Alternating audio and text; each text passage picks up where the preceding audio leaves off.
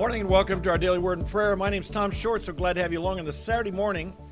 We've been talking about this subject of moral relativism versus moral absolutes, and the argument I've made, I hope, over the last couple of weeks is that with Christianity, we do have moral absolutes, things that are true always, and the more that morality, it's not arbitrary. It's we don't make it up.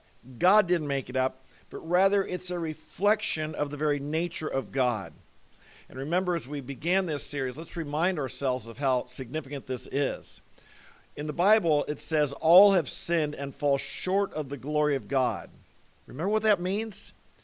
It means that you and I, who were made in the very image of God, are made to be like God. In 1 Peter chapter 1, he says, You shall be holy as I am holy. You and I were made to be holy like God. We're the character of God. You're not omnipotent. You're not omniscient. You're not omnipresent. You're not able to be everywhere all at once. You, you don't have all power and all knowledge, but you're made to be good like God. You're, you should love like God. You should be righteous like God. This is what we were made to be like. This is, this is what it means to be truly human and to flourish as a human being is to be reflecting the very image of God. Sin means we fall short of the glory of God. And this ought to motivate all of us to be living righteous lives, lives of faith, love, goodness, because when we do, we're like God. We worship Him, we admire Him, we become like Him, and I would argue that is when we become the most fully human. Not that we're not human if we're sinning, but the most fully we reach what we were designed to be. We reach God's purpose for our lives. What an awesome thing. What a motivation to live this way, to be reflecting the image and nature of God. And so God gave us his 10 commandments as the the structure, the backbone, shall we say, of of um, moral teaching.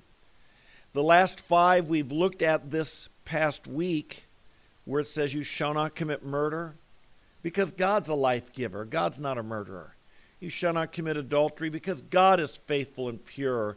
And God has given us the, the importance of the family and relationships in, in the family where there's commitment. And that's what He's like. And that's what we ought to be like. You shall not steal, because God's not a thief. God's a giver. God's generous. You shall not bear false witness because God is truthful, and we ought to be truthful. Lies should have no part of us. That's of the devil. Lies should have no part. And we should be, um, you shall not covet, because covetousness, the one thought crime, shall we say, the one commandment that has to do with our thoughts versus our behavior, yet this deep, insatiable desire to have what someone else has, that's what leads people to commit murder often or adultery or to steal or to destroy someone's reputation so they can have what this other person has. So these are all things that that as we've talked about this and I raised a question a couple of days ago that raised a question in some of your minds. And that's what do you do if you've got two morals or two commandments that conflict? Are you in times like that? What do you do? And if you've got to obey one to disobey, if you've got to disobey one to obey the other, is this teaching that morals are not absolute? That there are some morals that are relative? And I would argue no. But first, I have to, in answering that, I made the comment that there's a hierarchy in the Ten Commandments. I think we see it clearly in the final five. In other words, it's worse to murder than to commit adultery. It's worse to commit adultery than to steal. It's worse to steal than it is to bear false witness, and it's worse to uh, bear false witness than it is to covet.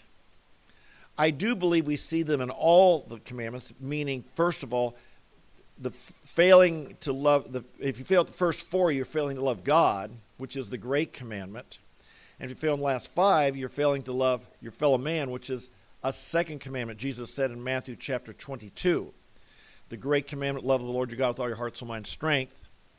The second commandment, love your neighbor as yourself. So if you fail, so there again, there's a hierarchy there. The most important, loving God, and a second is like it, love your neighbor as yourself. Someone once asked, someone asked me, well, what, how's the family fit in that? That number five, honor your mother and father that may go well with you. And to be honest, I'm not 100% sure how that fits in with the hierarchy. Other than I'll say this it is somewhat of a bridge, is it not? The first commandments relate to, the first four relate to our relationship with God. The last five, our relationship with our fellow man. And that one in the middle, the fifth commandment, honoring our parents, it's, it's kind of like a bridge. Because often how we think of our parents, or dare I say, how our children will think about us, is how they'll also think about God and how they'll end up treating their fellow man. So this kind of a it's a bridge there, shall we say, and does show us the importance of the family. And I dare, I think I could say, you know, someone asked, "Are you saying, Tom? Are you saying that to dishonor your parents is worse than murder?" Well, that's a tough. That's a tough thing to say, and so I won't say that, but I will say it's worth considering. Okay, I'm not. I'm not saying it, but I'm saying it's worth me thinking about. It's worth you thinking about, and I'm not making a um, claim one or another. But I will say this in the Bible, to dishonor your parents is a bad sin. You shouldn't do it. I shouldn't do it. It may not have the uh, the moral uh, penalty that you would have for murder or adultery or something like this, but in the eyes of God, it's pretty bad. And so we don't want to in any way think, well, it's not that bad because it really is. So to the question today, well, so my point, the, the there's this hierarchy. And that leads to this question. People say, Tom, aren't all sins equal? Aren't all sins equal? And personally, I think no. All sins are not equal. Now, this is controversial. And I hear people on campus, if I make this statement, I hear people, Christians and Christians and non-Christians alike, will argue with me. I remember one time a Christian fella telling me, "No, it says right in my Bible, all sins are created equal." And I said, "Well, you're kind of mixing up the Bible and the, and the, and the uh, uh, Declaration of Independence. There, I think it was, or the Constitution, one of those two. No, all sins aren't created. First of all, and they're not equal. Some sins are worse than others. Now, let's be let's be clear. All sins are bad. All sins are bad but some are worse than others. All sins break the law of God, but some are worse than others. To claim that sins are not equal in no way means that somehow that means one of them is okay or it's all right to break to commit certain sins. We don't follow the Catholic doctrine of mortal and venial sins that says mortal sins will land you in hell, whereas venial sins only land you in purgatory. That's not what I'm saying. All sin separates us from God. All sin needs to be cleansed by the blood of Jesus Christ. He doesn't just cleanse the mortal sins and you take care of the venial sins. This is a Catholic teaching that we that is not in the Bible. All sin separates from God. In that sense, they are all similar. But obviously, some sins are worse than others. In the Bible, some sins had a greater punishment than others. In John chapter 19, Jesus was speaking, John chapter 19, I believe, or 18, excuse me, verse 11 or 13. Jesus, Jesus was speaking to Pilate, and he said, Don't you know I have the power to put you to death? Why don't you answer me? And Jesus said, You have no power over me unless it has been granted you from above. For this reason, the one who delivered me up to you has committed, here it is, the greater sin. Folks, in Mark 3, Jesus said there's a sin that will never be forgiven, an unpardonable sin. In 1 John 5 says if you commit certain sins, don't even pray for that person. There is a distinction between sins, and we see it in the Ten Commandments. We see Jesus said there is a great commandment, and a second is like it, but it's the second. So again, I'm arguing that not all sins are equal, some are worse than others. all sins are wrong. All sins need to be forgiven. All of us have sinned and fall short of the glory of God. I've shared here before. I once was on a campus and I heard someone was challenging uh, another preacher on this, and they made the argument, or they were telling an unbeliever. They said that if you break the speed limit, in God's eyes, you're just as bad as Adolf Hitler. And I thought to myself, come on. Does God really think that? Did Jesus think that? When Jesus, when Jesus uh, talked about people committing a greater sin, when Jesus talked about someone receive a greater punishment? No, come on. Sin, all sins are not equal, but all sins are bad, and all sins are wrong. And therefore, we ask, well, what do you do? What do you do if what do you do if if there if you you're in a conflict? You you can't obey both of them. And the answer I think is found here in this verse. Peter and the apostles answered, "We must obey God rather than men." That's first thing. When he had to make a choice, you see their commandment required you should obey the authorities.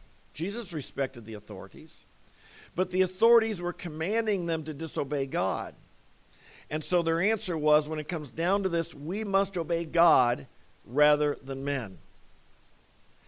And here's a key they weren't disobeying men and disobeying God at the same time. What they were doing, the focus is on we must obey God. Moral relativism justifies immoral behavior in order to do what I want to do true moral absolutes when there's a conflict of a seeming conflict between if I obey this commandment of God that requires me to disobey another commandment. But what is the person, what are you truly trying to do? Figure out how to obey God. Keep this in mind. This is the key. When it comes down to it, you always are obeying God. If there's two commandments, the example I gave earlier or a couple days ago, a woman comes running down the street. She's covered with blood. She's obviously been attacked. She's screaming, Save me, save me. He's going to kill me. He's going to kill me. And she runs off to the right. And a minute later, some guy comes running down with a knife in his hand, covered in blood. And he says, You see a woman come running by here? Yeah, where'd she go? Which way'd she go? Are you obligated to? I mean, you say, Well, if she goes, if you tell him that way, he's going to go kill her.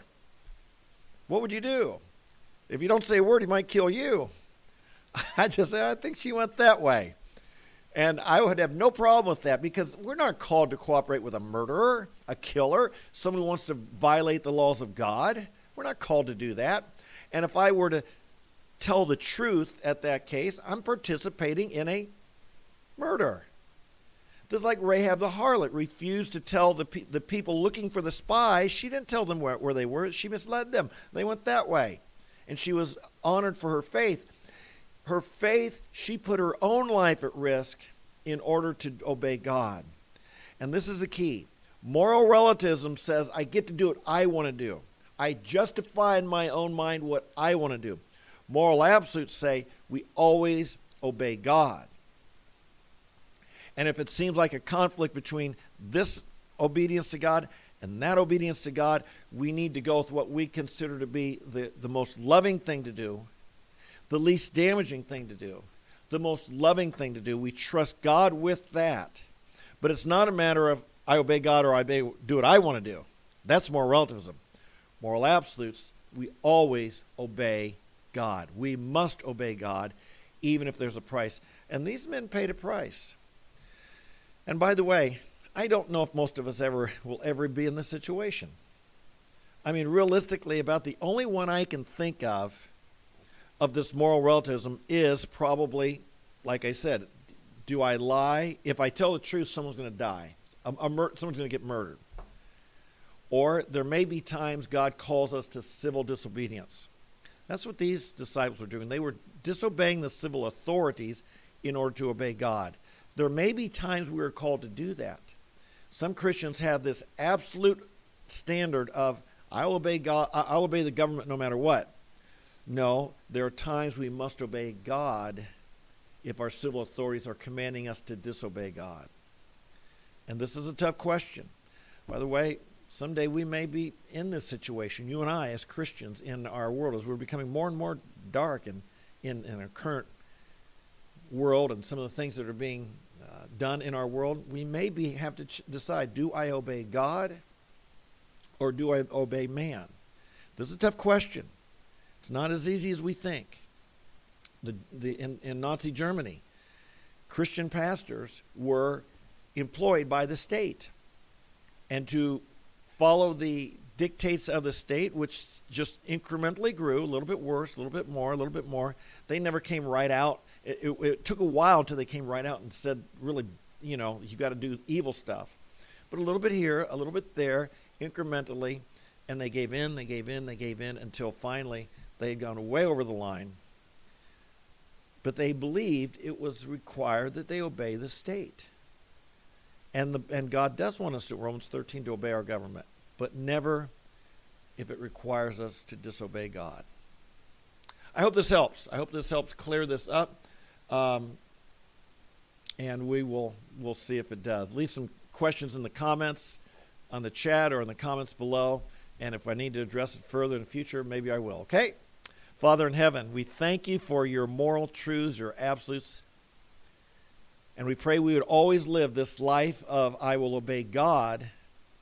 And if there's ever a conflict, it's not do I obey you or someone else, but I will always obey God. Help us, Lord, to have wisdom and discernment in our days. Help us, Lord, in a time when so many sins are being justified and explained away, even in the church, Father, even in the church, where people are rejecting clear teaching for nebulous ideas and vague ideas. Help us to be people who stand firm on the teaching of the Word of God and to be motivated to realize that you have called us to be like you holy like you're holy. I pray that this very day we'd live holy lives. I pray that this very day, Lord, we would live lives that will please you. I pray that this very day we'd walk uprightly. Thank you for the Holy Spirit. Thank you, the Spirit of God lives in us.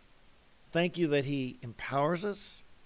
Thank you, He gives us love and peace and joy and goodness and faithfulness and kindness, these fruit of the Spirit. He gives us self control. These fruit of the Spirit, they, he, the Spirit who has these qualities lives in us. Oh, might we learn to yield to you today and allow you to fill us with all these beautiful, wonderful qualities.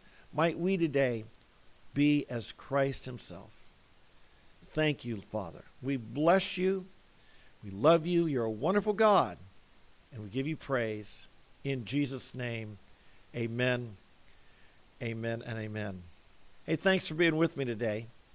We're here every day, and so I hope you join us every day. I'll be back tomorrow, 8:30 a.m., because we're here every day to talk about the Word of God, pray about it, allow it to get into our lives, and to transform us and to make us the people God wants us to be. And so, until tomorrow, might God bless you, strengthen you, fill you with His grace, His peace, His power, His love that's our God.